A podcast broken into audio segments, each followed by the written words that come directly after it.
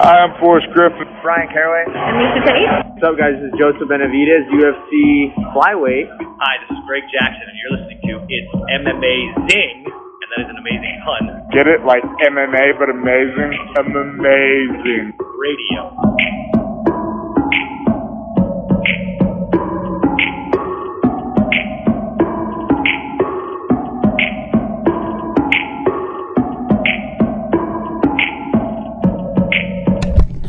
Welcome to It's Amazing Radio. I am your host, Dr. Law. With me, as always, DJ Mark. What's up? Also with me this week, Kid Presentable. Hello, listeners and fellas. No Lavender Gooms this week. On Saturday, something happened around 11:30 Eastern time. Mike, I was on the phone with Mike. He yelled, yeah! And then, apparently he took off his pants, hit the streets. We haven't heard from him since. So, he's still out there. The greater New York area. He's still out there, man. Still out there. Ladies and gentlemen, we would be remiss if we ignored everything that has been going on and got right into it.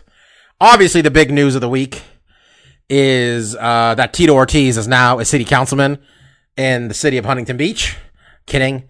So that's real. The bad boys in there. Not kidding in the sense that was the big news. Guys, people of Huntington Beach, y'all fucked up. But that's a side note. I mean, any amount of fame can win you a councilman seat. Like, he got third. There's only 3 people got on. I mean, like, can you name one council member in your area? You're not paying attention to that shit. If you have any level of fame, you're going to win that seat. Shout out! Remember, that is the one where you get to pick 3, so it's like, all right. You just look at the... What do you think Ortiz's profession was? So they usually say, like, teacher, engineer, retired punching bag. Patriot, buddy.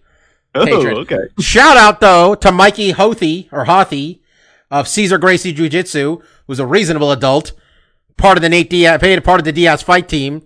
Actually, isn't spouting off crazy conspiracy theories. Member of the Lodi City Council. All right, what I was gonna say, ladies and gentlemen, our long national nightmare has only got 71 more days.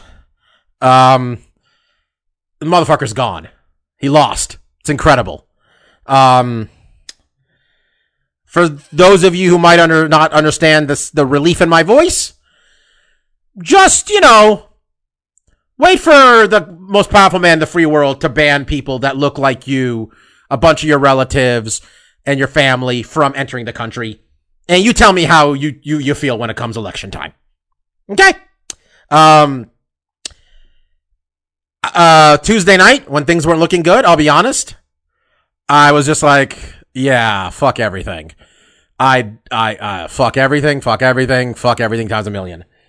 God bless the fact that we count votes in this country. Legal votes, because every vote is legal, because they were, we're allowed to vote by mail. It's magic. So, we all voted, and I'd like them to count my vote. And I just want to say thank you to the African-American population, the indigenous population, pretty much all the populations, except for white people. For love of God, white people, how does 60% of you vote for this asshole? We're almost out of this, folks. Don't be distracted. Don't be distracted by the lies. Don't be distracted by all this bullshit. He lost. He knows he lost. And if they want to sell a pay-per-view, because when he says he's going to be taken out by force, and he's going to be taken out kicking and screaming, Mark, $100 for that pay-per-view. Oh, yeah. That's it. They got my money. That's the easiest sell. There's not a championship fight I'd rather see than... Yeah, you know what? If Trump kicking in and screaming his way out of it. If the undercard is somebody poking Stephen Miller in the eyes, even better. That's the one. Okay, I would pay $500 for 2 Secret Service guys. Just take Stephen Miller in the back and just beat the shit out of that guy, because he has it coming. So... Yeah, getting back to, I don't know if you guys want to say anything else about this before I get into loosely tie this into MMA. It feels good. It feels... We knew it wasn't going to be clean. We knew there was going to be lots of court fight, but just having the election as we know it now, and it's not going to change, have it being called for Biden, it does feel very relieving, because it was dicey. Even though I think, for me personally, it was like, Biden always seemed like, okay, he's still in a somewhat of a commanding lead here.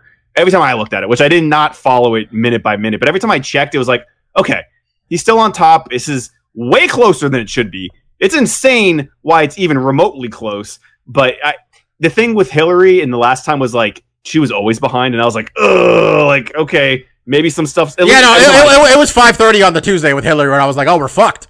Immediately, we're fucked. And that was a bad feeling, because it was always like, okay, I need a miracle, and that thing never came.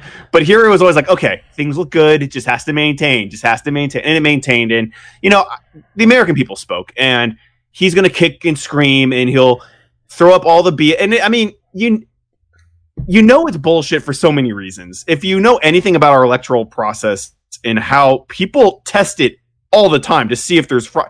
There is $2 billion, millions and millions and billions of dollars in these two different political parties that if something fishy was going on, they want to fucking know and figure it out and say, no, this is bullshit. So, I mean, they've been testing the elections always, and they never found anything fraudulent. And then it's just Trump going out there and being like, it's all rigged. And people be like, where's the proof? And he's like, I read it online. Shut up. And it's just like, all right, dude, you have no argument. You have no evidence. It's just a bunch of bullshit because you're a child and you lost the game. And now they're trying to do the thing when you're playing with your friends. Like, no. I have a superpower shield that blocks that. And it's like, no, dude, there's no bullshit here. This is adult time. The people have spoken and you lost. So he's going to fight it. In his mind, he'll never lose. You know, he's never going to shut up about it. But we don't have to listen to him because he's not the fucking president anymore. He's just another douchebag out there. That's where I liked him before. He's just some failed idiot with a stupid show that I don't know why anyone ever... I never got the premise of The Apprentice. Because it was like, this guy's a giant failure.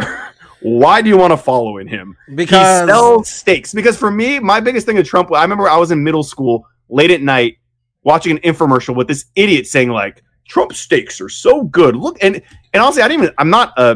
meat like a steak guy anyways, but like the steaks on the commercial look so dry and awful. I was like, I don't like this. He likes a well done steak, man. That's what happens. He does. And that's what he showed on his commercial, because it looked like the bullshit. And I was like, man, this guy is so sad and pathetic. He's selling steaks. And then he had a show, and I was just like, I never got on board. You know what, man? When I was a kid, and I was happy to be raised by adults that, you know, didn't feed me bullshit, and they told me Donald Trump is just a failed businessman who takes one business after another into bankruptcy. But he dates models and shit, and we're all supposed to be impressed. And I kind of thought we all knew this. Like, I didn't know this was just, you know, I didn't know this was just a Rajabi family conversation. I didn't know this was, you know, I thought we as a society were aware we're laughing at the clown on the reality show. Turns out, people far stupider than I thought they were. Yeah. Literally, the Democrats sent out the most milquetoast, and I like Joe Biden. I'm biased. I went to Syracuse Law, you know, all those things. He's a very smart man in terms of foreign policy, but in terms of just general, like, what he is as a politician, he's just an old white dude who's a centrist, center of left, a little bit left of center. That's it. And it's the most inoffensive center. I don't even know, Bob. Like, by the definition of American politics, he's easily left of center. So, and by global politics, he's right. Like, that's what we're actually dealing with. Okay, but still, like, they literally put the most innocuous, least offensive candidate they could have fucking put up there, and it's still this close. So, he's gonna be our next president, and I realize he said that we need to bring people together, and I get why he said that, because he's the president of the entire country, something the last guy didn't seem to understand, something the other 44 guys before him did. All right? Say that what you will about any of those other people. They all recognize they're presidents of the whole fucking country. Except Andrew Johnson, who really didn't like black people. Now, me personally, fuck all of you who voted for Trump. Fuck you personally. I hope the worst things in this life happen to you. Just know that. And let's tie this to MMA. Here's the list of fighters that you can add to the list we won't be talking about ever again. One of them, the obvious one, still on the list. You know, the MAGA champion, still on the list. Masvidal, nice talking about you. Tito Ortiz, you didn't matter anyway. Eddie Alvarez, it's a shame. Michael Chandler, it's too bad, man. Too bad. He finally got some publicity. He's done. We're done here with that. Herschel Walker, eat a bag of dicks. Gina Carano, they replaced you with Sasha Banks on the show. Pat Miletich? Okay. Hector Lombard? I named my goldfish after you, man. I named my goldfish, God rest his soul, after Hector Lombard. I did not know Terra La Rosa still fights. That's also on the list. So there you go, folks. Stefan, you have any thoughts? Before we create the feign of being an MMA podcast? I feel like if you wanted my thoughts, it should have been before the I hate all the people soapbox. Oh, but, sorry. Well, your dog started barking and then shit happened. I'm sorry. Go ahead. I mean, just some kind of quick thoughts on it. It's like, for the first time in a long time, my existential dread and anxiety levels went down. You know? It's like, they went back up today where the Secretary of Defense got fired because he did not want to use the military on U.S. citizens. That is a fireable offense. So, like, Bobby, I appreciate you didn't say no more. You acknowledged the elephant in the room that Trump has plenty of time to martyr his ass on the way out and just take down as many people with him as he can. Oh, by the way, apologize for interrupting temporarily. Mike left a statement for me to read regarding that after you're done. Go ahead. Sure. So, you know, there's that bit of dread, but, you know, one of my best friends texted me about just, you know, his Biden's COVID briefing this morning, right?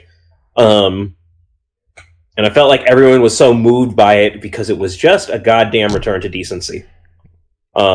Just a return to a man who every time he speaks, he doesn't immediately blame someone. The fires are California's fault. The fires are Oregon's fault. The protests are Antifa's fault. There's always this straw man enemy that he can pin all the blame on and never be solution oriented. And so just the return to hearing a man talking about, I want our people, our country, our nation to heal. It's so low-hanging fruit. But after all the drivel we've had to consume for the last few years, do you know what a breath of fresh air that was just to see and hear? Like, that's it, man. Like, the anxiety levels came down just because the fucking, like, it felt like you could breathe again. And, you know, I give it, like, about another week before my existential dread about, oh, yeah, you guys remember the environment, the real enemy? The real battle that's going on.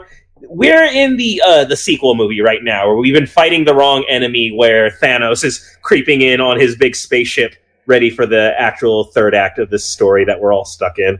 So, you know, hoping it wasn't lip service. That's all I'll say. I hope everything that great people like fucking Stacey Abrams have mobilized to fight for, I hope that all of this wasn't lip service. And that we can truly, you know, once the buffoon is gone, we can really, like, look towards the actual crises of our time and get to work on them, because we truly, truly do have the capacity to. We just need to fucking care.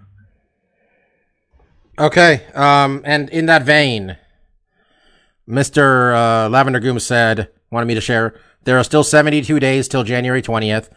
Our orange in chief can still cause a lot of damage. God help us until then. Go Syracuse. He did say that because, you know, we got a fucking president, apparently. Syracuse Law. I wonder... I can't wait for the fucking kids to try to call me and ask for a donation. I can't wait for that. And I'm going to be like, hey, if he's the president, he should be able to milk the system to get you enough money without me giving you money. That's my understanding of the last 4 years. Okay. There's really not a lot of MMA going on, but this card this past weekend, once Hillbilly Joe was done losing to Arlovski in the co-main event, Thiago Santos and Glover Teixeira, Marcus, that was a pretty good time for a pretty, yeah, you know, for like fun fight. For like 2 rounds maybe it went, I think total. It went 3. It was okay. Still entertaining. Yeah, so I mean, I think we all picked Santos, right? Did anyone get courageous and pick Glover? I don't think any of us did. We just were so worried about how old he was. Which, I mean, in the beginning, you know, felt well suited, because Santos, immediately found his range and just unloaded on Glover, and hurt him really bad with some punches. And, Glover had to sell out, went for a shot, surprisingly got it, and then controlled the rest of the round, pretty convincingly. Second round, Glover knew, at that point, it was like, okay, I'm not going to stand with this guy. I definitely got to take him down. He basically threw a jab and shot a double leg, and it totally worked. Santos did not fight the double leg. He got taken down and basically controlled for the whole second round, ending in him giving up his back and basically getting a rear naked choke at the very end of the round. So, at that point for me, I was like, okay, I think Santos hurt him early, maybe blew his wad trying to finish him early on and just didn't have much left in the tank. Surprisingly, in the third round, Santos showed some improvement in that Glover tried the exact same setup, a jab to a double leg. This time, not only did he defend the takedown, on the break of the takedown, he hit Glover with another clean shot, dropped him again. And this time, he tried to follow up with ground and pound to finish the fight. And I think that was the error. He engaged him on the ground, maybe thinking having top control, he was going to be in more control, would be able to do some damage, potentially win the fight. Ultimately, Glover was able to reverse that position, get on top, and very quickly get that back again and sink in the rear naked choke. It was a huge win for Glover. We had mentioned last week, he's on a bit of a roll here. And in the standings for this fight, Santos was 1 and Glover's 3. So 3-1. He's clearly in title contention, but let's talk about it. He's the number one contender. Wait, before we go into contender, I didn't want to break Mark's stride as he was kind of summarizing the fight. But did you guys catch the moment? Because it's what really made me enjoy that third round too. Was going into the third round, they're showing Thiago's corner, and you got the translator going, and all the feedback is, I don't know how you do it, but you have to stop a takedown. Yeah, what the fuck was that? Stephon, I almost forgot about that. Yeah, what the fuck was that? It's just like his straight-up coach is like, I don't know how you're going to do it, but you have to stop a takedown. But then, as you said, Mark, that's how the fight begins. He stops the takedown, and then he starts lighting Glover up, and then I didn't catch which announcer it was, but the announcer was like, well, I guess his corner was right. He just had to stop the takedown, and that was it, apparently. Like, dude. That was a tall order for the guy, Steph. Honestly, you haven't fought in 17 months, 18 months, and you're fighting old man Glover's old man Glover, but it's a number one contender fight, and you got COVID a month and a half ago? Like, that's a lot to ask from a guy. It was a crazy fight, though. Yeah. Like, arguably, the first round was 10-8 Thiago. Mm. Arguably, the second round was 10-8 Glover. Mm. And then the third round started 10-8 Thiago, and then Glover finished it. Like, I've never seen such drastic... like, this guy's almost about to win, like, sequences in a fight that I can recall. Like, I've seen wars, but, like, every time it felt close to ending, like, each situation. So, it's tough to come back from, but, like, for a man who fought John Jones to, like, the brink with no ACLs, like, you knew there was ferocity in this guy. And so you kind of felt bad when he lost. And I feel like, Glover hit great sportsmanship at the end. Like... he really tried to console and give the dude respect because you could tell Thiago looks like, fuck, I blew it. Like, it was a really nice moment at the end of the fight, too. Dude, everybody likes Glover, honestly. He seems like such a good dude. Steph just froze a little bit there. Him on the list, Bobby, so I was thankful, Oh, you froze for a little bit there, Steph. Go ahead and say what you said again. I said I'm glad you didn't read his name off the list. The bad people list, so hopefully it stays that way. Don't dig in his Twitter too much. I was gonna say, do you want me to read the Bolsonaro list, because that's gonna make us all sad about the entire sport. Yeah, but it's funny. Bolsonaro, he disowned Trump. He disowned him. He said he's just another guy now. Doesn't 20% of Brazil have coronavirus? It's nuts, the percentage there. You got a feel for Thiago Santos. He'll be back. He's still young. Glover, man, everybody likes Glover. He just seems like the nicest guy. I remember when John Jones was doing that thing where he was hooking his shoulder and like pulling up on it. I remember they had like the backstage stuff afterwards, like the whatever it was called, embedded back then, I think. Yeah. Mm-hmm. And like John Jones and him were trying to like have a moment backstage, and Glover's just like, man, you dislocated my arm. And Jones is like, no, I didn't. You're fine. And Glover's like, no, it hurts. I remember John Jones even was like, oh man, I feel bad. Glover's a nice guy. Like, I remember during the lead-up to that fight, John Jones was shit-talking Chuck Liddell. Because, Chuck Liddell, Glover's Chuck's guy. But, like, because what do you got to say about Glover? Glover's just here. He lives in Connecticut. He's trying to become champion. That's it. And he apologizes for beating your ass.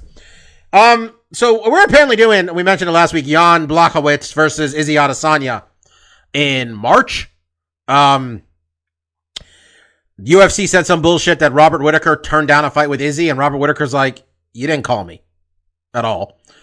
Glover Teixeira is the clear number one contender at 205. As judgment of like the quality of that matchup aside and the contender, the matchups to make. And then we talked about this last week, Mark. It's like, right or wrong, Robert Whittaker is the number one contender at middleweight. Like, it kind of is what it is. And right or wrong, Glover Teixeira is the number one contender at light heavyweight now. Why do we got to wait till March? Let's just get some title shots for these guys. You know? Yeah, I mean, we talked about it earlier about potentially both those guys fighting and then taking this fight in March. Mm. If they both, retain their belts. I mean, and that's fair. It might be a fast turnaround for Glover. I don't know. I don't know where the guys' timetables are at, but obviously last week, Izzy and Jan definitely seemed like it came out of nowhere. But I'm not going to mince words. I literally talked about last week. Like Izzy, having been champion for 2-3 fights, I feel has already kind of cleared out that division. And I don't disagree with you, Bobby. I think Whittaker is the number one contender. I'm not personally, as a fan, I'm not super compelled to see that fight again. But it's undeniable that he deserves that shot. He earned it beating Cannonier, because if Cannonier beat Whittaker, he absolutely would be next in line. And I think Glover, it's undeniable. I mean, we just talked about it. He was 3. Santos is 1. He's right up there in the top 3, and he beat the number one guy. I mean, who was 2? Reyes, probably. Probably, yeah. Yeah. I mean, okay. I don't know. I didn't see the rankings. But yeah, I think what it is that both divisions have a contender, but. I think we all know, neither of those fights seem super compelling. And even Izzy and Jan doesn't seem like, of all the super fights that could have ever happened, it's not the most exciting one, but it's slightly more exciting than, I think, what they have on their plate. And I think UFC is going for, the slightly more intriguing fight than the one that seems more earned. And it's tough. I do feel Robert and Glover both deserve the shot, because even though Izzy's been dominant, he hasn't reigned over the division for so long that he needs to get another, another division title. Right? 2 away. Defenses? I think it's been 2, right? Because he beat. Who did he beat? He was with the belt off Whittaker. Yeah, and then he beat Romero and he beat Costa, which two great scalps to have on your help. Even if the Romero fight wasn't super great, but yeah, I mean, I get it. That's really the playing field I see, is that. You can have the fight that I think is only slightly more intriguing, but because it's a super fight, or you can have the champions, continue to defend their respective divisions. And I mean, obviously, Jan just won the belt. I think him fighting Glover makes more sense. Izzy with the rematch with Whittaker, while I'm not personally super interested in it, I think Whittaker did what he had to do to earn it, and he deserves it. And I think that's probably what they should do. Sometimes we're a sport, man. Sometimes we got to do something, right? I don't know. I understand we got to sell stuff. For me, at the end of the day, if Whittaker and Glover don't get the shot, I think that's kind of shitty. But I get what they're doing and why they're doing it. And I think an Izzy and Jan fight, I do feel is more compelling. I'm more. Oh yeah, I mean the fight itself than the other ones. It just seems unfair. And for Whittaker, I don't feel that bad for. He was a former champion. He basically he's only had one. No, yeah, he's had 2 fights since he lost, right? And he won both fights. I mean, it's kind of like he's earned it. I feel mostly bad for Glover, right? He had that one shot against Jones. It didn't go well. And he's been putting in good work since then, and including this 5-fight winning streak. I think he deserves that fight against Jan more than Izzy does, because he's been in this division for a long time. He's established himself. He just beat the number one guy. Steph, I want to get your thoughts overall on the situation. But also, I want to ask you, do you think I'm kind of going too conspiracy theorist with what I'm about to say here, in that, Jan and Izzy doesn't sound like the sexiest matchup, but if Izzy's the champion at 205 pounds, John Jones doesn't have a fight booked at heavyweight. They're clearly not throwing enough money at him or anything like that to happen.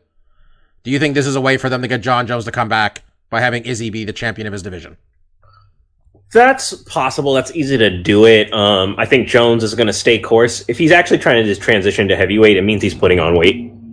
Very true. He's gaining mass. If we take him at good faith on that, so it's not necessarily that he'll be able to cut back down.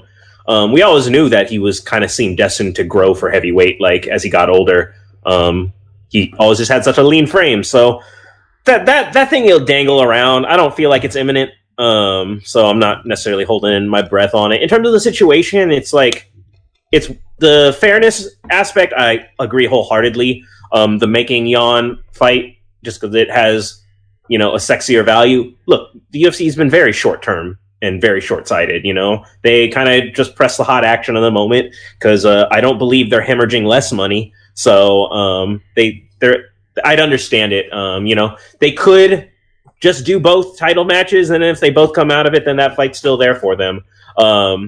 Honestly, like, I kind of think if Izzy were to beat Jan, even though I said for the record I'd pick Jan in that matchup, I think Glover and Izzy would make a compelling matchup, quite frankly, because it would kind of look like this Santos fight in that Santos hit him with absolute bazookas, and Glover was still standing. But he got that takedown, and once he got that takedown, Santos didn't have it. We don't really know what Izzy has on the ground.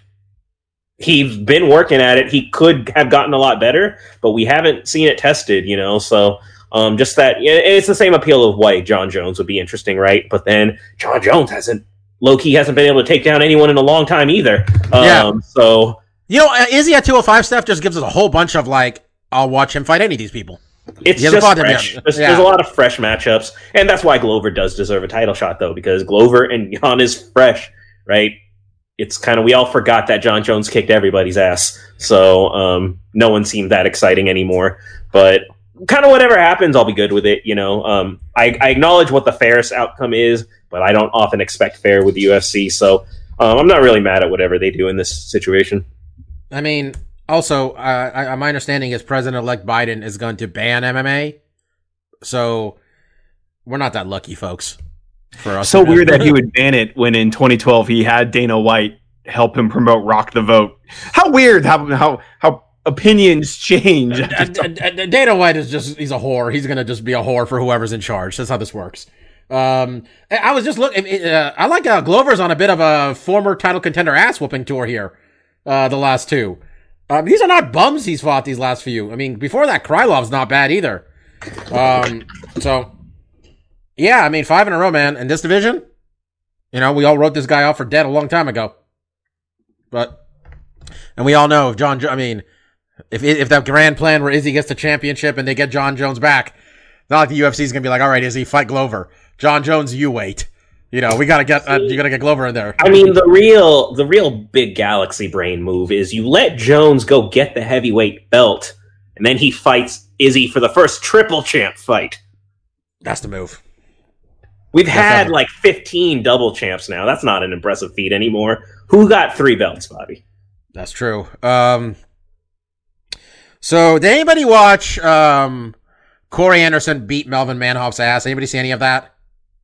I saw the end of it. Yeah, with the end where he was just going Donkey Kong on him.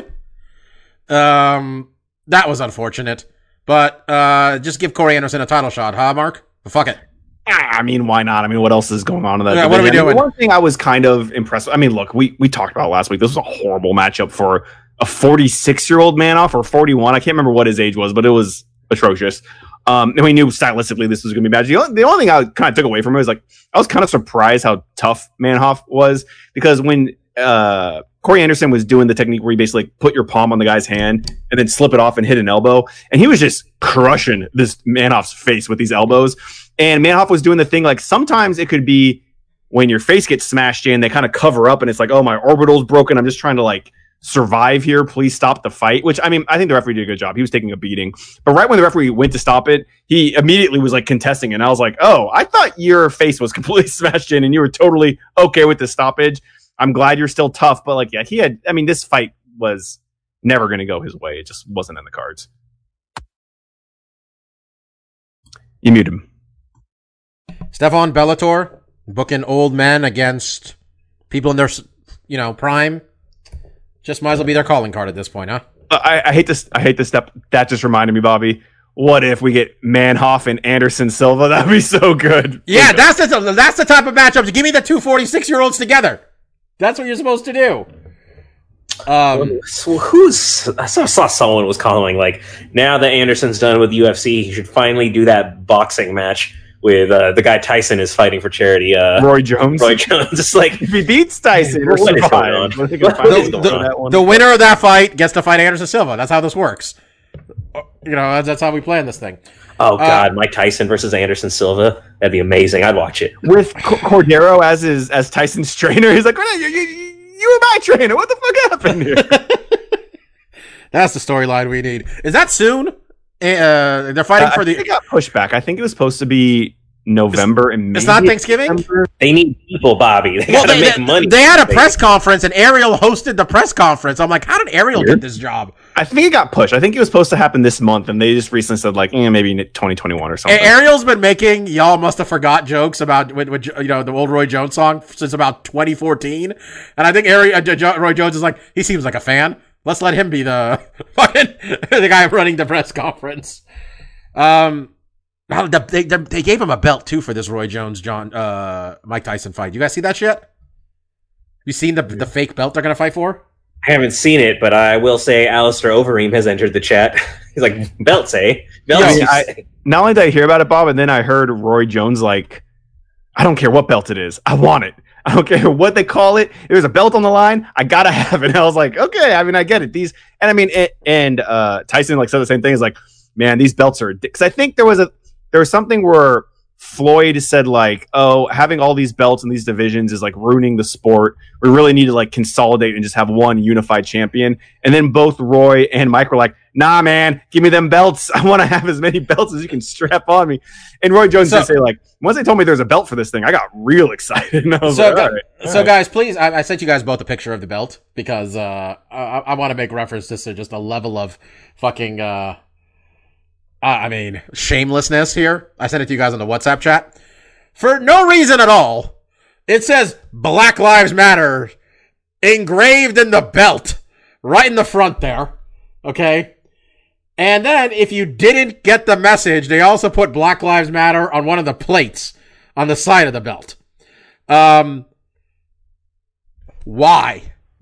Yeah. We're all down with the movement here, folks. You know that, but... Yeah. Why? Did people that donated money to the movement, is this going towards the belt? Because I don't know if that's where they want. Yo, if you tell me whatever the pay-per-view cost, X amount is going towards that, I'd be like, okay. Oh, but that could be. That could be. But why is there a belt? They're calling it the battle belt? It's weird.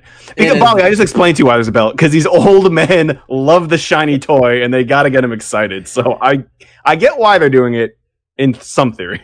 I can't wait for Anderson Silva to knock out the winner of this fight and just have the Black Lives Matter championship with pictures of two guys who aren't him on it. Bellator, by the way, back to MMA. Bellator's back this week with maybe their best fighter is fighting. Patricio Pitbull is fighting Rafael Carvalho for, I think he's got a few belts, so I'm honestly not sure which one of them he's defending here. Featherweight is what it looks like. Again, Thursday night card, Uncasville, Connecticut. I'd say we're sending Mike, but again, Mike is roaming the streets, pantsless, celebrating the president's demise. I think this Thursday thing's a good idea, the more I think about it, just in the sense that at least it's not just on like a Saturday up against the UFC, and Friday is the worst night for television, period. So if they're going to just carve out their own day, which has nothing else, Marcus, at least it's something. Yeah, I mean, I don't... It's a little odd having like a Thursday card, but... at least that Wednesday cards. It kind of makes sense. And, I mean, now that they're under CBS 2, they probably had a slot to fill, and they're like, this is going to work out best for us if you do Thursday shows. So, I mean, this is how the cookie crumbled, I guess. So, the UFC has a card this weekend. The main event was something actually sounded pretty fucking great. Islam Makhachev... Makhachev, which nobody wanted to fight. And when nobody wants to fight somebody, you call up Rafael Dos Anjos, because Rafael Dos Anjos ain't scared of nobody. Unfortunately, Makhachev pulled out of the fight today, yesterday, the day before, something like that. Today, yeah. This is Rafael's return to 155 pounds, which he was the champion before some weight-cutting issues and other reasons he moved up to 170. Didn't look like there was going to be an opponent up until a couple hours ago. And after Rafael Dos Anjos tried to peer pressure former Bellator champion Chandler into the fight, I know I mentioned his name. Which I'll give the guy credit and be like, why would you take this fight on 3 days' notice? It's fucking stupid. Who would do that?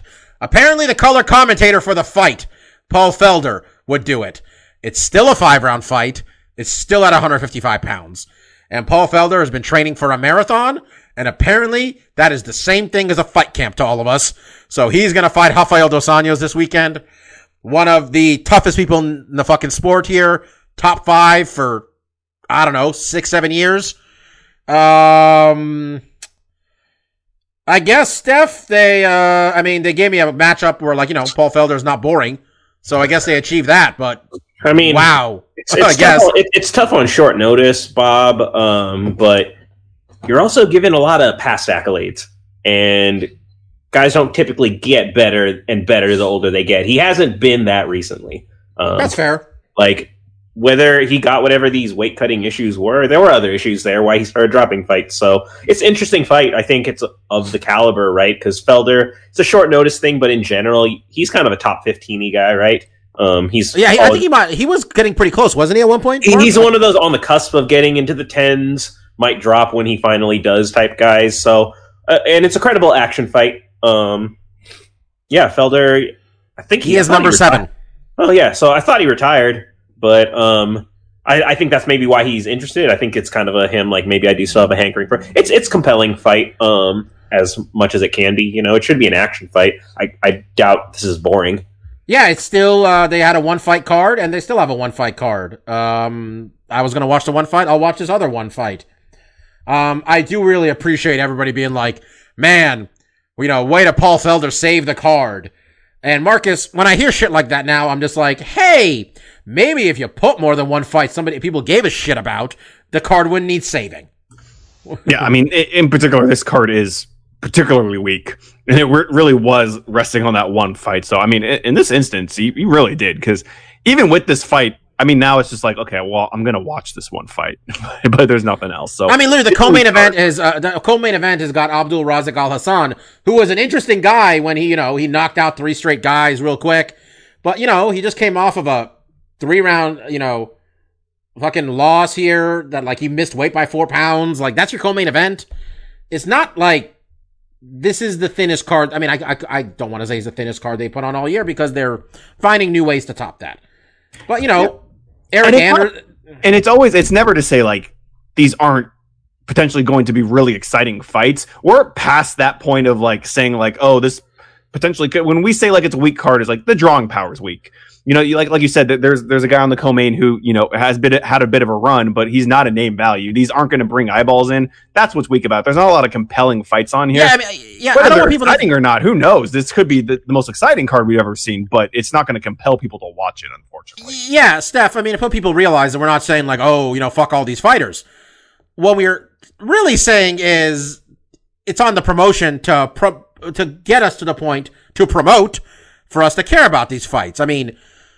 Everybody listening to this know that you don't owe the UFC a fucking thing. You don't owe them your attention, let alone your money. So if they fail to promote fights and fighters, that's on them, not on anybody else, correct? You need stakes.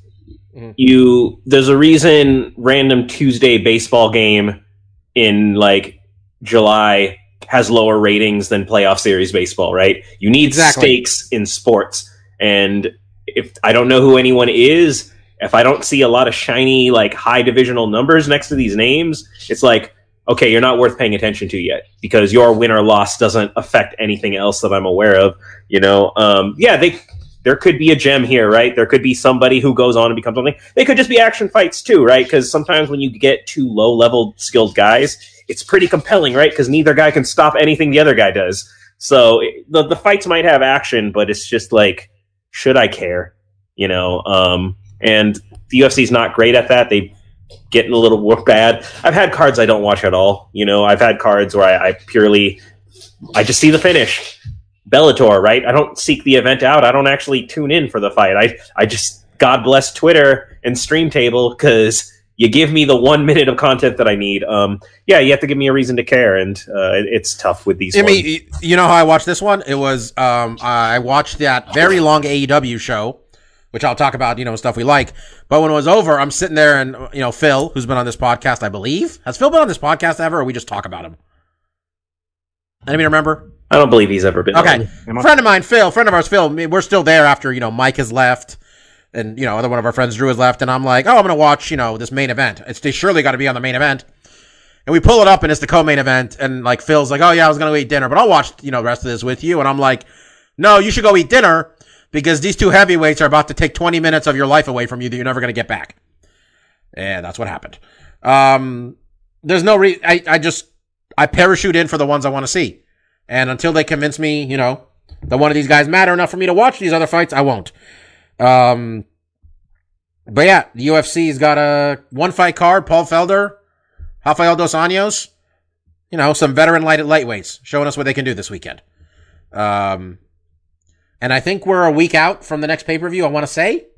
Could be wrong. Oh, Randa Marcos is on this card, by the way, Steph. Trying to bounce back from back-to-back losses, something she doesn't. Well, I believe she's going to win because we know her pattern. We got a two-title fight. Really? Two title fights? Card next week, which somehow only has 4 fights on the main card at the moment. So that's an achievement. Should probably do something about that. But we're a week out from Davis and Figueiredo in the main event. In the main event? Okay. Defending the title against Alex Perez, which not a single person who is on this podcast that's got over 400 fucking episodes can point out Alex Perez in a lineup. All right? Not one of us. Not a single one of us. Co-main event is the second best female fighter in the world, Valentina Shevchenko, defending her belt against Jennifer Maia. I'm not saying it should definitely be the main event. Actually, yes, I am. It should definitely be the main event. This is not going to sell anyway, but Valentina deserves it over Davison, who's been a champion for about 20 minutes. Just my 2 cents. This card is Jesus. They want money for this? Okay. But yeah, we'll get to that next week. We'll talk about it. We're not picking Paul Felder versus Rafael Dos Anjos. Mike's not here. It's a one-fight thing. I think, for the record, I think Dos Anjos probably wins because he has been training. But Stefan makes a good point. Rafael's getting old. Paul Felder's still up there in terms of, like, you know, skills are still sharp. If nothing else, it's unlikely this will be boring. So, Mark, you got anything else to mention about this card, I guess? I think that the main event is still interesting for different reasons, but yeah, I think it's fair we don't pick it. I think it's going to be worth, like you said, to drop in and watch it. But other than that, I think your weekend's pretty clear.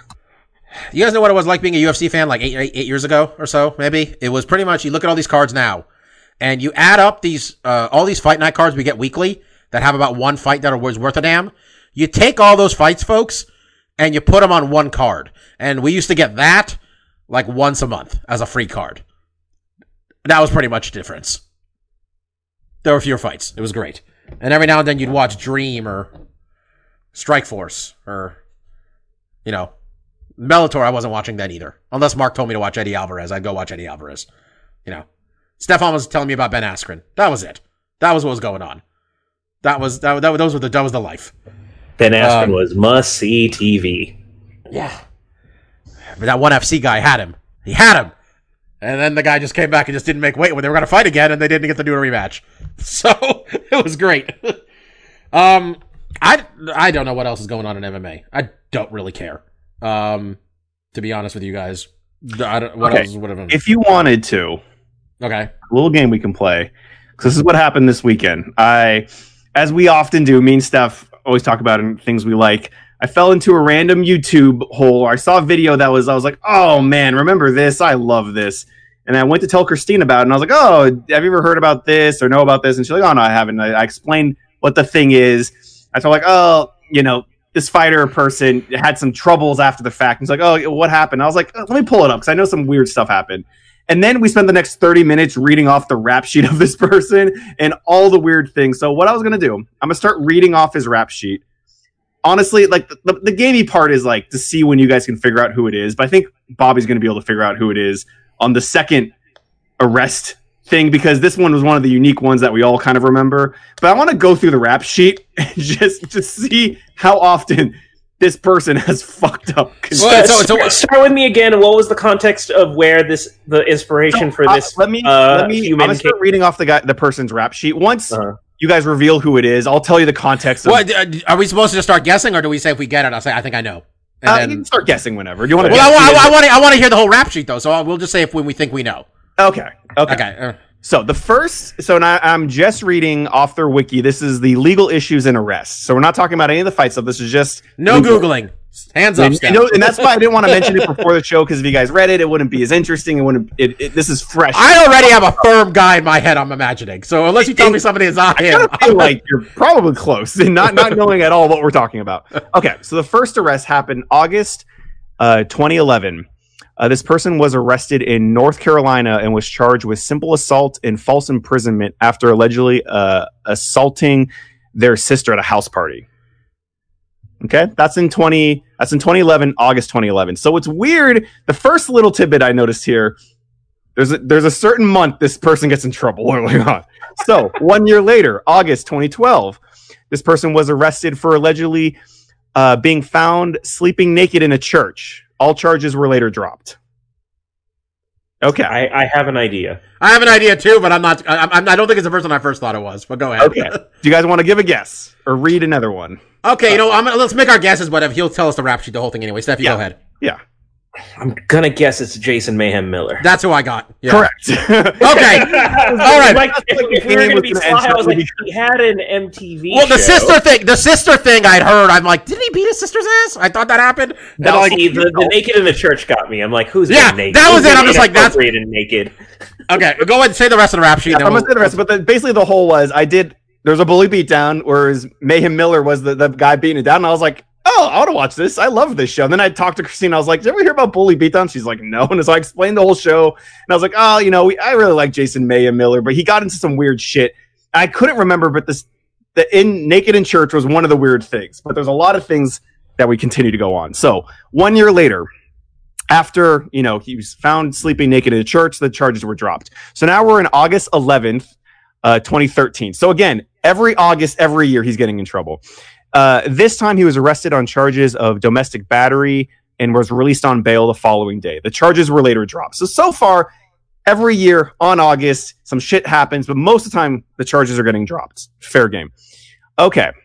Then we have August 22nd, 2013. Same year, 2 weeks later, Miller was once again arrested for domestic battery. In the court case on August 26th, the two charges were combined into one case with two felony counts of corporal injury on spouse. Miller pleaded not guilty. His bail was set at $100,000. What's weird is they never told me, like, if he was convicted. I guess he pleaded not guilty. I don't know what the conviction is. But we do know 2 months later, October 9th, 2013, Miller was taken into custody and was booked in the early hours of October 10th for misdemeanor contempt of court, charged for violating a non-contact restraining order by sending a Snapchat message. So what me and Christine pieced together, obviously he beat his girlfriend or wife, and a couple months later he Snapchatted her what he wasn't supposed to do, so he got a little slap on the wrist. So that was in October. October the next year, 2014, Miller's arrested on felony domestic violence warranty after... Okay, so this is the 5-hour-long standoff with SWAT team outside. Yeah, I was watching this. This was the other... I was watching this. He was live streaming stuff, too, at the time. And then Miller gave live updates over the 5 hours via Twitter. Okay. Yep. I remember that. What doesn't make fucking sense is the next thing I read. He has a 5-hour standoff with SWAT. Next thing, March 7th, 2015. So basically, 5 months later, not arrested, 5 hours standoff with SWAT where death is on the line, no arrest, no jail time. Okay, I'm confused now. Okay, so March 2015, Miller was arrested outside of Barla in Laguna Beach, California, and was charged with simple misdemeanor battery and resisting arrest. Video footage shows Miller outside the bar putting up a fight against officers. Same year, October, Miller was arrested again after allegedly assaulting police officers. So again, at this point, he had a standoff with the police. 5 months later, he fights cops. No jail time or anything. I mean, it doesn't say here. And then a few months after that, and so then after the second time fighting with cops in October 2015, February 2016, he's arrested with a DUI, which I'm like, okay, at least this time he wasn't fighting someone. He just got loaded and drove, which is awful. But that one seems like, okay. And that was in Irvine. Then in March 2016, so the next month, so he got charged with a DUI. The next month, he's arrested in Mission Vallejo After an arrest warrant for Miller was served, he was charged with vandalizing a Lake Forest, California tattoo shop with graffiti 2 months prior. Okay, this is the other thing I'm going to mention just now. There's still more. What I found really fascinating reading this was, like, once in the beginning, August is a bad fucking month for Mayhem. It's when he gets into trouble. He gets bored or something. It starts to cool off in the summer, so he gets into trouble. And what I really love in this story, each time he's arrested, it's in a different city. He never does the same crime in the same city. They're all Southern California, but it is. Let me read. It was Orange County, Laguna Beach, Irvine, Mission Vallejo, Lake Forest, Casa Mesa. And then there was one more in New Peach and Newport Beach, California. So, I mean, I'm just going to cut the rest of it. What you're telling me is you can do some like Dexter Big Brain and you can predict his next city of victimhood. So many Southern California. Well, the unfortunate news is that so he got in big time trouble. Like, I don't know how the three strikes law didn't catch up to him, probably because he's white and privileged. But because when I was reading this, Christina, I was like, why the fuck isn't he doing any jail time or anything? Because it's always like 2 months later, 3 months later, he gets in some other shit. He finally stepped in at big time where he got it was like a vandalism charge. Where was it here? Oh, he was at his girlfriend's house and he smashed the table. He basically went loose in this girlfriend's house. So then when he actually had to do time, the trial was almost a year long. And he did, so he was potentially going to get 23 years in state prison for his prior convictions, probate violation. But in July, he accepted a plea deal where he'd only have to serve 1 year, but all the time he was in jail in between the different court cases, that counted. So he only had to be in jail from basically July to September, and then he was done. So basically, you had to be in jail because you're on trial and they can't just let you run away. I mean, I guess he couldn't do bail or whatever. So he really faced like 3 months for like all this shit together. But that 3 months included August. It did. But then August 26, 2020, here we go, baby. This year, like literally 2 months ago, he was arrested for first degree burglary and grand theft auto. And now he basically, he cannot get bail. And his pre-trial hearing was on September 2nd, which was a couple months ago. And I didn't hear how that went. It sounds like he might actually face some like hard time now, but it was really just funny to be like, oh yeah, I like this guy. I remember he got into some shit. And then honestly, man, it's like with him. I mean, this was all amazing detective work on your part. A lot of this, to be clear, but he kind of went off the rails. It was kind of sad to see too with that guy specifically. And he mentioned that in interviews, like, you know, he wasn't right. And it seemed like a couple times he mentioned correcting ship, but obviously he kept falling into these pitfalls. And I'm not saying any of this because like I want to like disparage the guy. Actually, I really like Jason Mayhem Miller. I fucking love Bully Beatdown. That was a fantastic show. You know what's interesting story? Because I remember he had a thing where he lost his mind on MMA Hour a long time ago. Right. Like he just lost his mind. Yes. And Ariel tried to chase him down the street and Mayhem ran out the building. Because that's why like Ariel comes back on the show and like is sucking wind. And Ariel talked about how like, you know, when you're trying to become a citizen or get a visa in this country, you got to show like people have to vouch for you a lot of times. And if it's a work visa type thing. Okay. So one of the people that wrote a letter on behalf of Ariel was Jason Miller. No boy. Because this was before. He's like Jason is always like, I thought enough. He thought enough of me. I thought enough, you know, and like, right. He asked him for help because, you know, he interviewed Jason a bunch of times and he kind of just lost his damn. I mean, it's a substance abuse thing. I'm sure getting hit in the head this much probably doesn't help either.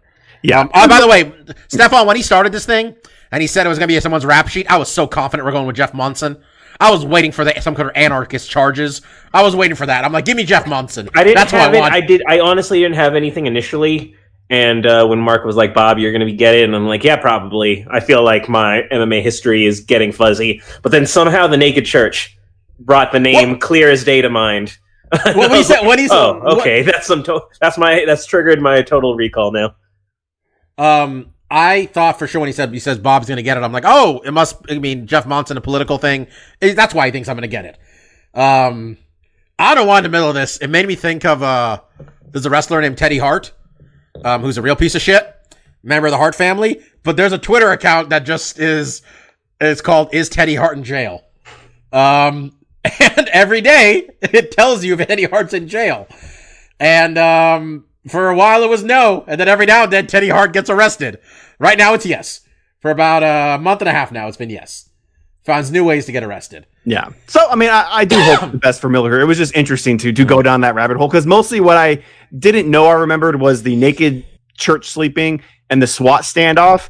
And then it's like, oh, yeah. I think the SWAT standoff, I think because we were at the office. It must have been we were at the office together, whatever time frame that was. Yeah. And I must have been like, hey, Mayhem's in his house. Boarded up against the police.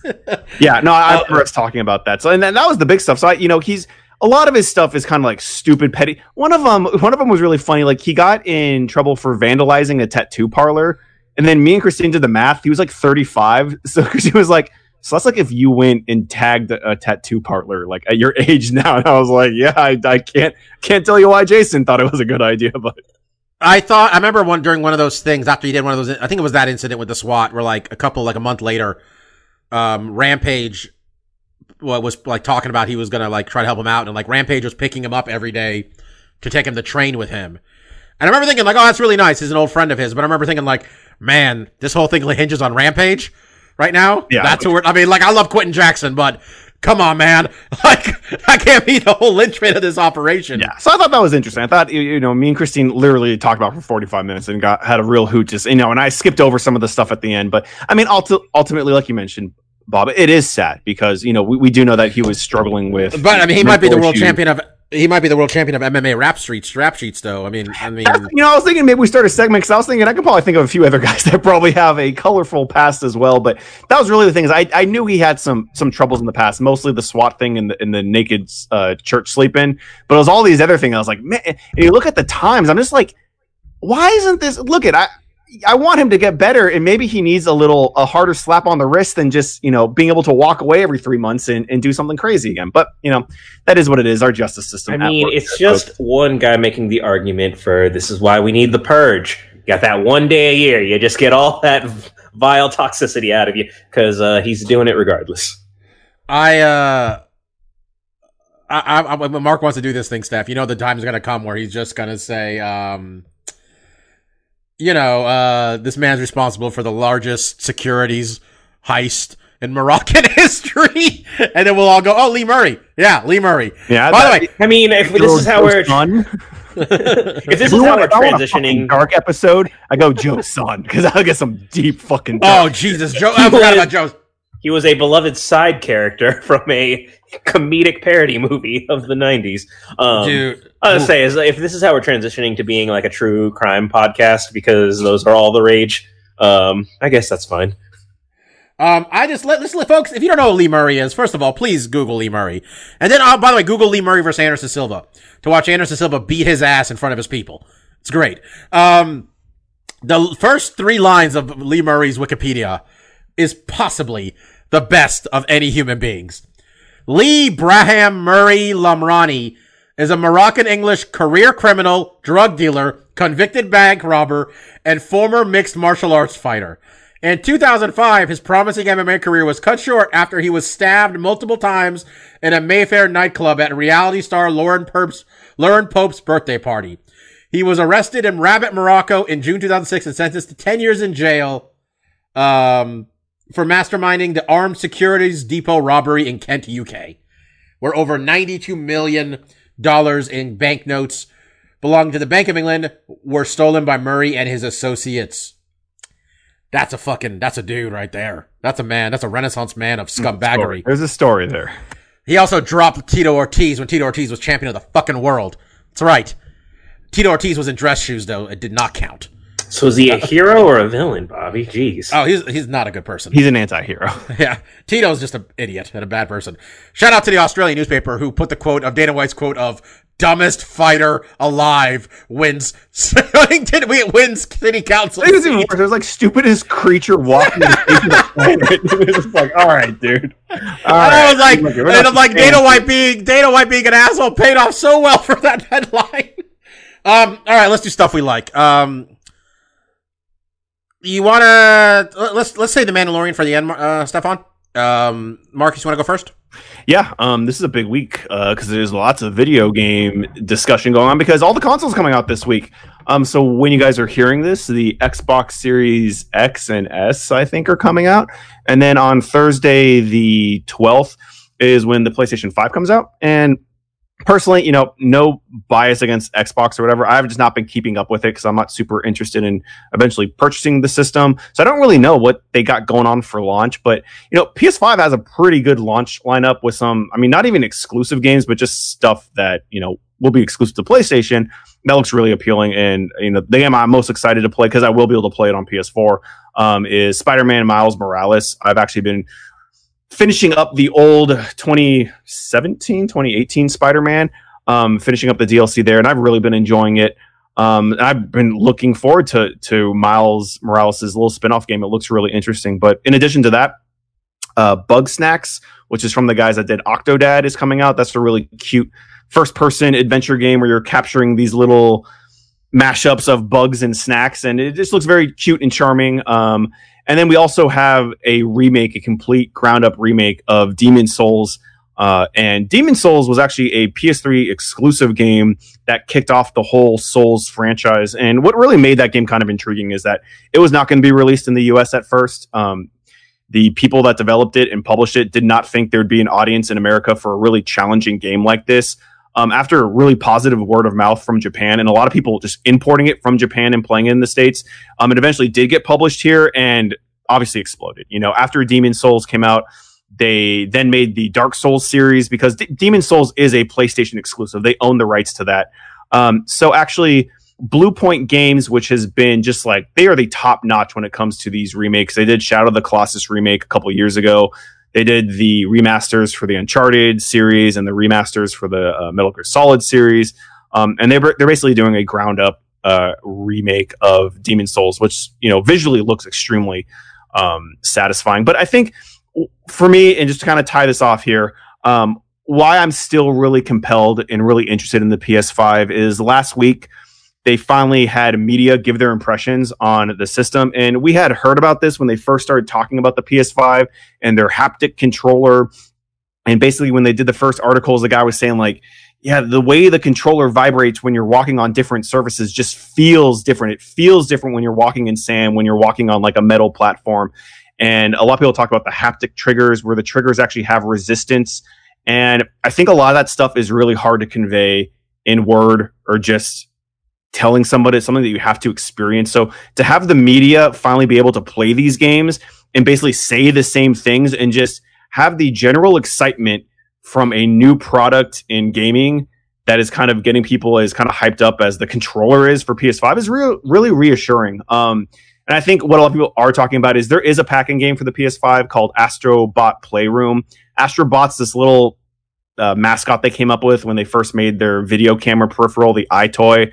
And a couple years ago, he came out with a VR game, Astro Bot something. I can't remember what the fuck, Rescue Astro Bot or something. But that did really well, and I played it, and it's actually a really fantastic game. So it's a pack-in 3D platformer game, and it really does a good job of utilizing all the different features in the controller and kind of getting you familiar with what the capabilities are.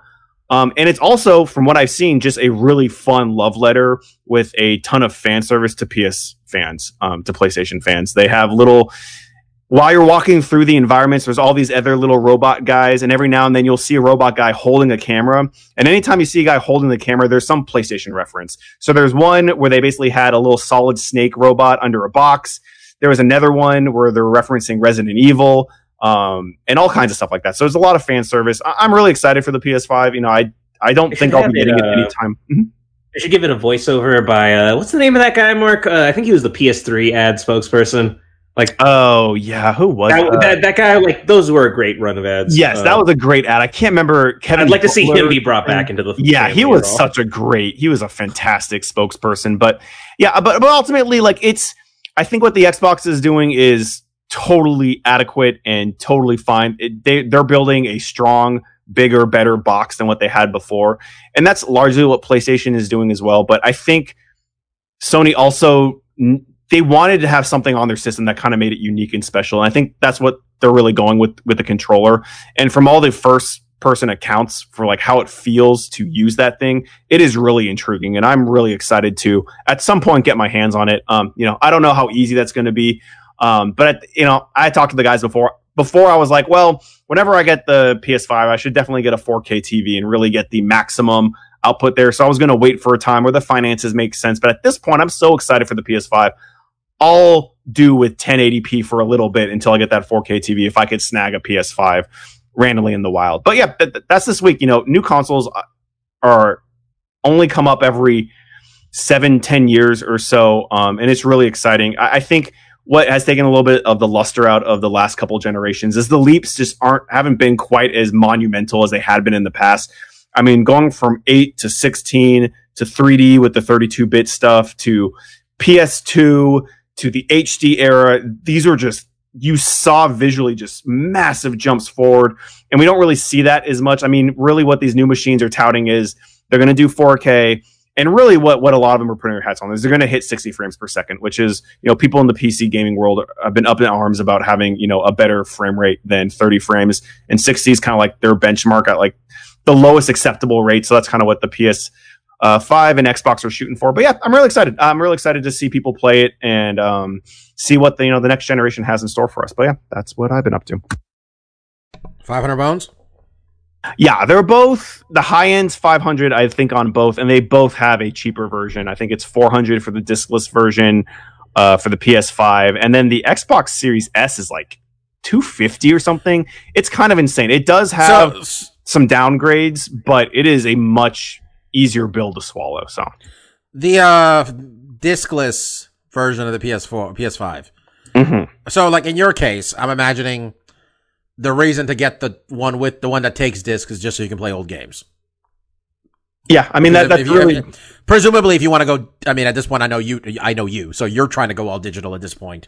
It's purely for ease of use. Like, I think playing digital games is so much easier. I mean, it's really dumb to think such a big hurdle is just getting off my fat ass and taking a discount and putting another one in, but it is just one more thing you have to do that you don't have to do with a digital game. But yeah, if really you're weighing the two, one thing, if you want to go digital, I think there's going to be a lot less of those, so those might be harder to find. And then really what you're losing, Bob, is just like you said, you're going to lose all the functionality with any disc. So if you have physical PS4 games, you're not going to be able to play those.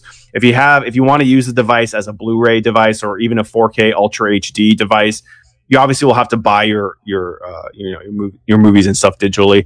I personally would probably go for the disc because I do have a large physical collection from last gen that, you know, I potentially would be interested in dipping back in. But, you know, to save $100 is nothing to sneeze at. That's a couple extra games you can get. So yeah, I'm really excited. The new systems look cool. Steph, do you care, or you just want to get one of them, whichever one you can, given the current, you know, brouhaha? I think you're muted, or unplug yourself, buddy. Oh, there you go. I hear you now. Well, I did. Now you're again muted. Come back to me. Oh, now I hear you. Okay, you got me? Yeah, I hear you now. I don't know what you did, but I hear you now. Limp's running around. But I want the disc list. I'm going digital, you know. I'm less compelled to go to a store and pick up a physical media. Like Mark, I just play games more frequently when I could just pick on a slider of games I have installed versus I gotta find the case, I gotta put it away, or I become that slob who leaves the disc out. And Mark always hated me for doing that with his games. So I just need less clutter. Yeah, all this stuff has to go somewhere, guys. You gotta think about that thing too. And then one day it becomes obsolete, and then do I keep it? Do I sell it? Do I throw it away? I'm too sentimental. I don't want to turn into a pack rat. So, more so than I already am, let's say. Yeah, I'm going discless. I doubt I'll get it on launch, you know, but whenever one shows up and I can pay retail price for it, I'll get it when I get it. It's a shortage due to production. It's not a limited thing. They're going to be in the stores, people. Like, I remember I remember when the 4 came out, I pre-ordered it from a Best Buy and then showed up and picked it up on the launch day. It was pretty straightforward back then. Yeah, and they say there's going to be a lot, you know, in the first couple of years, so there should be more shipments coming out. But they also said that, yeah, they're not selling these physical at stores. You have to get them through online. Well, no, apparently Walmart and Target, the day of, you can order them. You buy it online, but you pick it up in store. They just don't want people getting in lines. Remember Christian? He camped out for like 5 days to get a PS3. He made like no money off of selling. He still did okay. He could have made way more. Okay, because remember, like, he sold it for like $1,300, but he had an offer for like $2,500, like $2,500. Like, and he's like, should I drag it out longer? I'm like, no. You think they're not gonna have them for Christmas? Of course they're gonna have them by Christmas. All right. My stuff I like, I watched AEW Full Gear. AEW, one of their 4 pay-per-views a year. Full Gear happened this past Saturday, and the general reviews I've read is basically that it is either the best pay-per-view they've ever done, or it is the second best pay-per-view they've done, second to the one Stefan and I attended their first show, which was Double or Nothing 2019. I can say that in terms of ones I've watched on television, it was the best one. It is difficult to obviously compare things you've been to in person versus things you watch on a screen. But top to bottom, really good show. It was long. Remember, Steph, you told me you watched it. Steph's first thought was like, this shit's really long. He's not wrong. It was really long. I kind of skipped through a lot of it towards the end. I was just kind of running out of gas with it. Every segment got at least a half hour. Like, the Ultimate Deletion was like a fucking 45-minute movie, and I'm like, I don't got time for this. I fast forward, here's the Hurricane. Oh, cool. I fast forward, oh, here's Gangrel. All right, Matt. Like, glad to see you giving him work, but like, I just couldn't care anymore. It was just too long. It was too long. For me. So, review what I saw out there. Kenny Omega, Hangman Page. AEW is far from a perfect wrestling organization. There's no such thing. There's no such thing as a perfect anything in terms of entertainment. But the long-term storytelling of Hangman Page, Kenny Omega, and the Young Bucks, and that whole thing, pretty much the demise of the Elite, is the best storyline wrestling has produced in the time I've been... I mean, since I've been back watching. It's long-term storytelling. They're making references to stuff like there's levels to this shit where like if you've been watching all the stuff from like the last 3-4 years, you're picking up different things. It's really well done. And this match, Kenny Omega and Hangman Page, if it wasn't the best match of the night, it was the second best match of the night. It was excellent. They beat the fuck out of each other, and it was only 16 minutes long. Hangman Page is my favorite wrestler, easily right now. I don't just mean in terms of ring work. There's better wrestlers in ring than him. And Stefan and I've had this conversation a bunch. It's just in terms of relating to a character, I've never related to somebody as much as I related to Hangman Page. Really good match. Just if you're only going to watch a couple things from this show, that's worth watching. Orange Cassidy, John Silver, just fun match. Orange Cassidy kind of suffers from a lack of a crowd. So Orange Cassidy, so they're being AEW having like 1,000 people or whatever it is in that big amphitheater spaced out. It helps with Orange Cassidy's gimmick, and John Silver's hilarious. So just a fun match. Darby Allin, Cody Rhodes. It was nice to see Darby Allin finally ascend. You know, he'd lost a few times to Cody Rhodes. It was nice to see him get that hurdle. It was nice to hear his name be Cody Rhodes, though. They were able to call the man his name. It's not his government name, but he's Cody Rhodes. Shida versus Nyla Rose. The main criticism of AEW, at least in terms of people who aren't Jim Cornette and aren't just complaining about the existence of Japanese women and transgender people, is that they do not pay enough attention to the women's division. And that's 1,000,000% true. They don't do a good enough job pushing it. And this match was fine. But I didn't care because they had the same match at the last show in a no DQ match. And I'm like, well, why do I need to see a lesser version of this? Like, there's no point. They need to emphasize the women's division a little bit more. I understand a lot of their roster is stuck overseas. But you got, Britt Baker, Big Swole, Serena Deeb, Ty Conti. You got enough women to put this together. It doesn't have to be just a throwaway. Young Bucks FTR match that I talked about it last week. It's a match that people have been looking for 6 years. I went in there with unreasonable expectations. They hit them. It was one of the best tag matches I've ever seen. There were some cool things they did where, FTR's the old school guys. So they did like the Hart Foundation finisher. They did the Steiner brother finisher. That was really cool. Hardy Boys are more, high flying new age guys. They did the, the Dudley Boys finisher. They did the Hardy Boys finisher. The whole story of the match was excellent. The FTR guys losing because they broke away from their mantra of just no flips, just fists. Guy went for a springboard 450, ate shit, lost. I enjoyed that. The final deletion was real weird. It's too long, but it was fun. they had a Roman candle fight 10 minutes in. And I'm not sure it was Matt Hardy's intent to hit Sammy Guevara in the ass with a Roman candle. But I think we're all lucky Sammy was in the mud and he didn't, light on fire. And Stephon mentioned it. It's nice to see Gangrel get a check. I'm all for the old wrestlers picking up a check. The God knows I saw Gangrel at a what's that shit called? That first Friday Slam? And I'm like, oh man, Gangrel, what are you doing here, man? Yeah, I was like, oh, so I it's nice. Nice when they get a check. Yeah, get him a check. It's nice to see. MJF and Jericho, just a good match. Jericho is clearly going babyface, or at least when he faces MJF, everybody hates MJF so much you kind of have to work babyface. Crowd likes to sing his song, I like that I don't know exactly where this is going with MJF joining Jericho's faction, but my assumption is that he's going to turn the boys against Jericho, and take over like The Rock did to Farouk back in the day, Nation of Domination. And Jon Moxley having violent matches on Full Gear stuff apparently is just going to be an annual tradition where we're going to see some gnarly shit, and his wife is going to be on Twitter real uncomfortable. The thumbtacks, followed by him getting rubbing alcohol poured on the wounds, which, I mean, it wasn't real rubbing alcohol, God willing. That was new. I hadn't seen that before. And somebody getting choked out with a bulldog choke while the guy's forearm was wrapped in barbed wire was another, that was uncomfortable. This stuff's not my taste at all. I might have thought this was really cool when I was an edgy middle schooler. Not my taste as an adult. If you like it, you like it. Not for me. Yeah, as with all AEW shows, the thing I appreciate is that ultimately it comes off more as a wrestling variety show in that the matches are all different.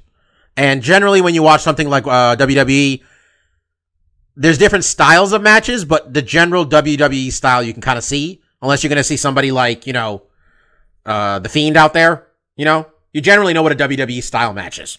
So yeah, it was a good show, really good show, quite frankly. But match of the night was Young Bucks FTR followed by Hangman and Kenny.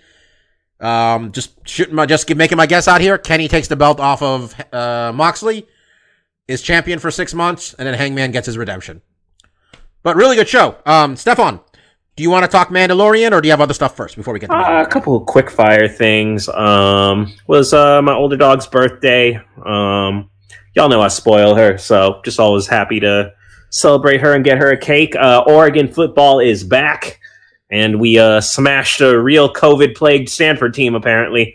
I guess they were out there starting quarterback and star receiver. Oh, was that here or there? Up in Oregon, no fans, so they just got cutouts there. Poor Stanford kicker went 0 for 4 on field goals and just missed them every which way you possibly could. Close, far, far left. His name was Jet Toner. ESPN had a nice headline of the Toner's out of ink for Stanford. Good to see Oregon football back. Pac-12 is the last of the major power conferences to go back at this whole COVID-ridden season. I don't know, Bob, did you by chance see the Stanford-Notre Dame upset game? Because the story about the aftermath of that game was Stanford let in like 2,000... Stanford? Notre Dame. Notre Dame let in like 2,000 student fans. Notre Dame upsets Clemson. The Notre Dame fans rush the field. And so suddenly both football teams ranked like number 1 and like 3 respectively in the nation right now are surrounded by a sea of students, and everyone's they all fled, right? What are going to be the COVID ramifications of this fucking clusterfuck? Is you were supposed to make them all stand spaced apart, but they all crowded together because it was a good game. No one broke it up, and then they all fucking rushed the field, and I'm like, this is a COVID nightmare. But that's football. I wanted to say on the news front, I was going to say it from stuff I like, because in my lifetime, it is not a thing I've ever seen happen before, and shit happened again today, is the Trump regime is talking on the press, and the news cuts away because they're saying a lot of bold-faced lies. I did not know the Fox News one? I didn't know that was the thing that happened. It happened to Trump, and today it happened with Fox News. The we say bullshit, the Tucker Carlson case, no one believes that what he said is factual. That's why he can say whatever the fuck he wants on our news channel.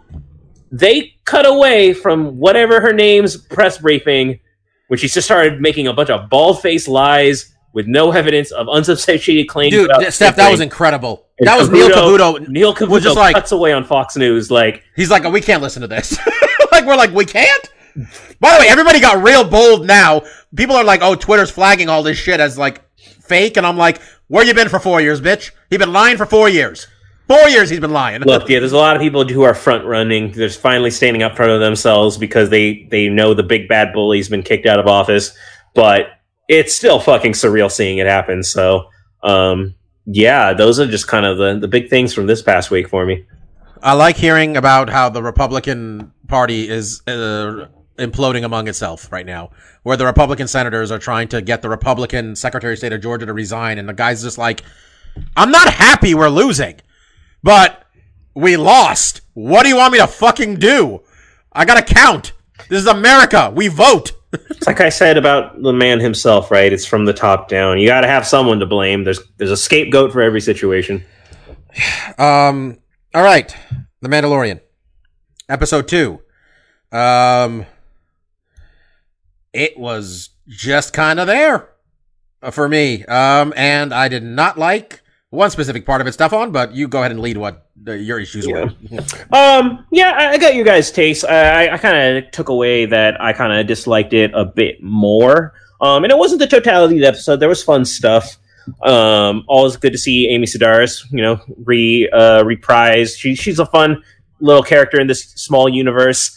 A really fun cameo that I caught, and not everyone would catch, was a cool cameo for me. Is I pitched a long time ago on some year or two ago sitcom on Netflix. It's a Canadian sitcom, but it's there on Netflix, so I got to check it out. It's called Kim's Convenience. It's a really fun little slice of life sitcom about this Korean family with a very Homer Simpson-esque Korean dad figure. And that actor, I think Paul Hill Kang is his name. He was the kind of ex-wing pilot, kind of police in the skies, kind of shooting the jibber jabber. I thought that was a really fun exchange. They gave him a lot of lines. I looked up a story from a Canadian newspaper. He talked about how he was always such a giant Star Wars fan growing up. Like he said this cameo was the dream role of his life. Like he said, when they were fitting him for the X-wing pilot suit, he was just crying with joy. And I can understand that, I was talking to this episode with my sister, and like when I was sharing that story, because she likes Kim's Convenience, I was like, this is why I keep coming back to Star Wars, man, is like the movies can suck. They can make a lot of bad movies, and it's weird when you think about it. There's more bad Star Wars than there is good Star Wars out there, but the universe is so fucking cool. I always give it second, third, infinite chances. So you see that there. But kind of alluding to what I really didn't like, it was another slice of like Monster of the Week, kind of just one-off episode. Maybe there's some connective threads. I didn't really like that we dropped the Boba Fett thing after the first episode. Yeah, I'd leave it room to stand corrected if they circle back to it, but it just seemed really like, I came to Tatooine, I was looking for a Mandalorian. Oh, I thought this guy won, but it wasn't him. But here's another guy who might actually know things. So it felt like we would just see that storyline through. Maybe not. Maybe it's a spinoff. Who knows? I reserve judgment on that. But my big kind of gripe with the issue, and I'll pass it off to Mark to see how you thought about it after. But like, it was really just the characterization they did with the Baby Yoda.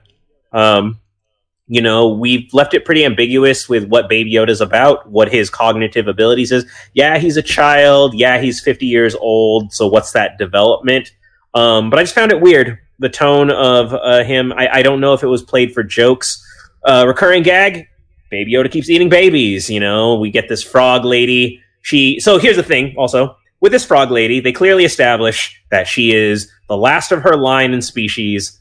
That's why it's absolutely imperative that she reconnects with her husband to preserve. Okay, so there's some stakes at this, all right? These eggs are super, super precious.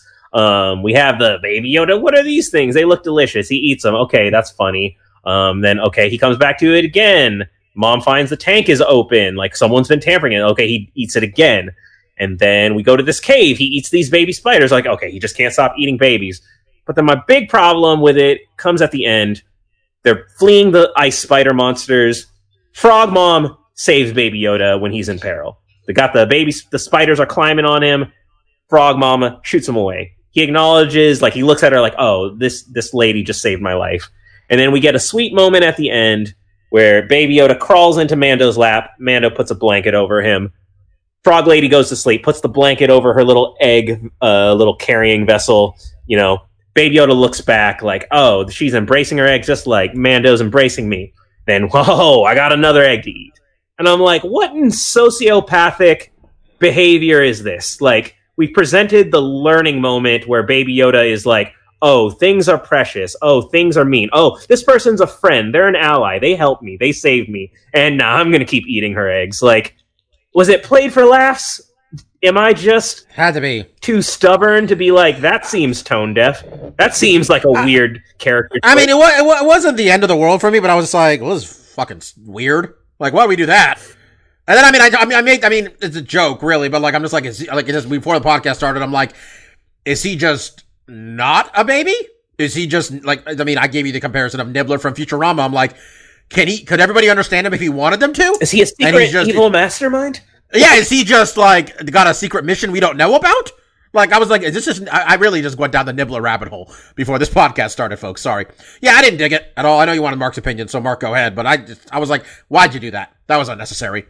Yeah, I mean, overall, I enjoyed the episode. I think there was a lot of things to enjoy. I did like the banter between the Mandalorian and the X-Wing pilots when they're kind of going over, like, paperwork and like, oh, you know, you have to have this signal up. I thought that stuff was just kind of fun, natural lore that they always sprinkle in their episodes. I mean, I too was perplexed at what the arc was going to be with Yoda and the eggs. I kept thinking, like, is he, like, incubating them? And they're like, is there some reason why he's eating the eggs? And also my other reason is like, why doesn't the frog lady know, like, this is like her fucking kids? Like, you're not going to take count of how many eggs you have in there. There's not that many. Was it 15? Like, next time you see it, you're not going to count and see like, yo, 3 eggs are missing. What the fuck happened? So like, I was definitely throughout the episode thinking like, okay, like, is there, I honestly was thinking like, oh, maybe Baby Yoda's like saving the eggs. He's incubating them in his little Yoda body and he's going to spit them up and they're going to be protected or something. And at the end of the day, Stephon, I think it was just a bit. I think it, and I never thought like, oh, like Baby Yoda's a sociopath, because I don't think he's developed enough to know like right versus wrong. And it definitely just seems like impulse, the eggs are good. I'm going to eat the eggs every time I can get it. I don't, and that's what makes it difficult is like, okay, we know Yoda is an intelligent being. We also know Baby Yoda's been like alive for 50 years or something, so he's been around a lot. So, like, is he just developing so slow he still acts like an infant? Because I would expect an infant would not know a danger or know when they're doing something bad, even when they've been yelled at to not eat the thing that they're not supposed to eat or put that in their mouth. Like, kids will keep doing that over. So, like, I didn't necessarily see those things as like, oh, like this is aspects that they could be building. I mean, I think Stefan, you're right. They could have been building the character to having him be realized that he is a conscious being that knows it's what's like going on. They very clearly framed 2 learning moments. Like, they didn't just gloss over them. They showed like him glancing and acknowledging what the situation was. So that's why I find it so confusing. Like, well, what was? It's like you're crossing wires for me. Like, it's either like I root for Baby Yoda, or am I supposed to be unsympathetic to Frog Mom? And yeah, Last of Species, it's like, am I supposed to not care? Baby Yoda is just, I mean, in this episode is purely just there for cuteness fodder. And I think really what I guess I'm taking away from this and analyzing it more now is just that he very much is a baby. Like, he only is retaining the most like bare minimum aspects of survival. And that's why, like, in the other episode, when Mando fires up his little whistle missiles everywhere, at that point, he knows like, oh, this is where missiles go off and I'm potentially in danger. And he closes the arc again, for comedic effect. I mean, I think most of what Baby Yoda is there for is for fucking memes, right? They want to put him there with a little soup can, or he crawls over here and picks this thing up. I mean, I think that's mostly anything Baby Yoda picks up is going to be part of the next Baby Yoda action figure. Yeah. So, I mean, Steph, I do agree. Like, you know, they potentially could have built a more interesting narrative around the character, but I think also maybe what they're showing is like, yeah, this kid's not learning things. He doesn't have a respect for life and death. It's mostly just like impulses, right? Baby Yoda's hungry, so he eats the egg. Every time he gets a chance to, he eats the egg. But overall, you know, I did with that stuff. I kept thinking like, oh, there's more to it. When are they going to like drop the ball that he's doing? He's being protective or something. I was like, no, he's just a kid that's eating the eggs, and that's and honestly, it just seemed like it was playing for comedic effect. So I mean, it definitely this was one of those episodes that, and we've seen this a lot in the first season. Like, the story's not really, the overarching story is not really progressing here. And I think what frustrates Steph is like even small character arcs that they could be putting in there to having it show you like, oh, Baby Yoda is learning. Like they're not even doing that. So this was really just like, is this a fun little episode? Or they get stranded. I was gonna say, did you need to watch the episode? It's like all? When the second episode of an 8-episode show is filler. It's like, that's weird. Like, I know Monster of the Week, but usually there's some thread, like some development of the relationship, you know. But like you're saying, Mark, it was a real stalemate. There was no growth even in the personal relationships here. Yeah, and I think, I mean, I agree. It's kind of weird with a limited series. We're kind of used to having a narrative overarching storyline be the main focus and not so much like these, like Bobby said, you can just skip this episode this week. You would not have lost the overarching story at all. But I mean, literally just watching the first season, you know what episode 2 of Mando season 1 was? When he fought the big monster with the horn and he got the egg for the Jawas. Like, not really much happened. He had to fix it. There's decent reasoning of why Mando's taking these missions. He has to go find another Mandalorian. This lady knows a planet they're on. So there's always justification for why he's doing the random side quest he is doing. And at the end of the episode, often not much is really, he completes the mission and that's it. He's on to the next step. But yes, to that point, which proves my point, Mark, the Mudhorn episode has Baby Yoda use the Force. So it's a lot of nothing, but it's that slight tip of the needle for Baby Yoda.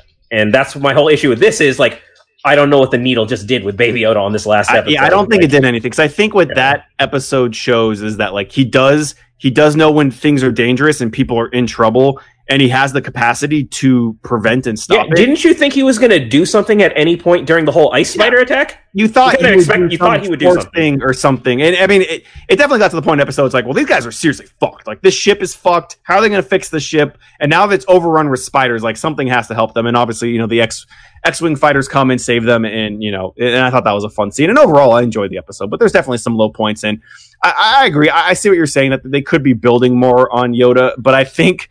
And maybe it's sad and a missed opportunity is like they're not really evolving his character. I think he very much is just reacting to the most extreme circumstances, which is life and death.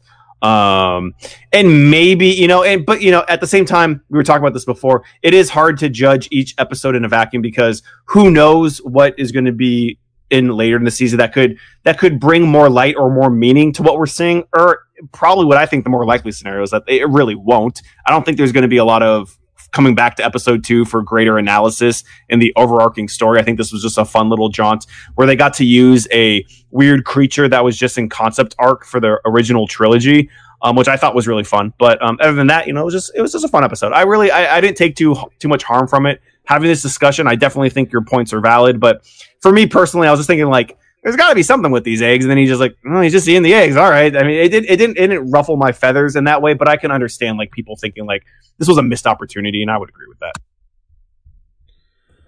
that. So they're back next. They're back. I thought I was muted. They're back next week with another edition, another episode. They're not skip. Are they going to skip a week at any point in this? Or we're just going back to back? They only skipped a week last time because the movie came out. So I think that I heard the only reason why they might skip something is I think WandaVision weirdly is supposed to come out in December, and those two might butt heads, or they might just come out the same day, or whatever. I was more so wondering if they're gonna have a show on Black Friday. Black Friday's not a thing anymore. Oh, it's true. That's fair. Yeah, they will. Okay, so before we end the show, those of you who listened to our show when the pandemic first started and there was no MMA. Will know that we did a greatest television show bracket, which we didn't create ourselves, and it was riddled with weird seating and a whole section that wouldn't have as many as we probably wanted it to have. But if you listen to those episodes, you'll know how hard I pushed for the show Jeopardy. It's because I fucking love Jeopardy. And was it yesterday? We got the news, I think, yesterday. I think so. That greatest game show host that ever was, Alex Trebek, passed away. Wasn't a shock. Alex Trebek announced months ago that his pancreatic cancer had returned, and it was stage 4. And people who know anything about cancer know that pancreatic cancer, I think, has the worst mortality rate, if I'm not mistaken, guys. I think that's the one. It's right up there if it's not number 1. Yeah. So we lost Alex Trebek, and I just want to say that thank you so much for your work for years and years. And it wasn't, I didn't watch every day, but, you know, I got Jeopardy DVR'd. I watch Jeopardy. I play the random Jeopardy games. I love Jeopardy. It's a show meant to honor something that has become very difficult or somehow become difficult for people to honor in this country without being political about it. It's just knowledge. People who have knowledge, people who have acquired knowledge. And Alex Trebek managed to sound like he knew what he was talking about in every one of these things. And he probably didn't, but he was incredible. It's a great show. I mean, he wasn't the first host, but he's been doing it for 36 years. I don't know who they're going to get to replace him, but you know what? The Price is Right got Drew Carey out there, you know, to replace Bob Barker. So I'm sure they'll do something, but, rest in peace, Alex Trebek. And we also lost Sean Connery. It was like a week ago. And I think we mentioned that, but if this weekend's SNL, I'd be surprised if we don't get a version of Celebrity Jeopardy with, you know, Will Ferrell playing Trebek. Good call. And, that would make sense. I believe it was Daryl Hammond who played Trebek always. But yeah, I love Jeopardy. So, you know, rest in peace to Alex Trebek and condolences to his family.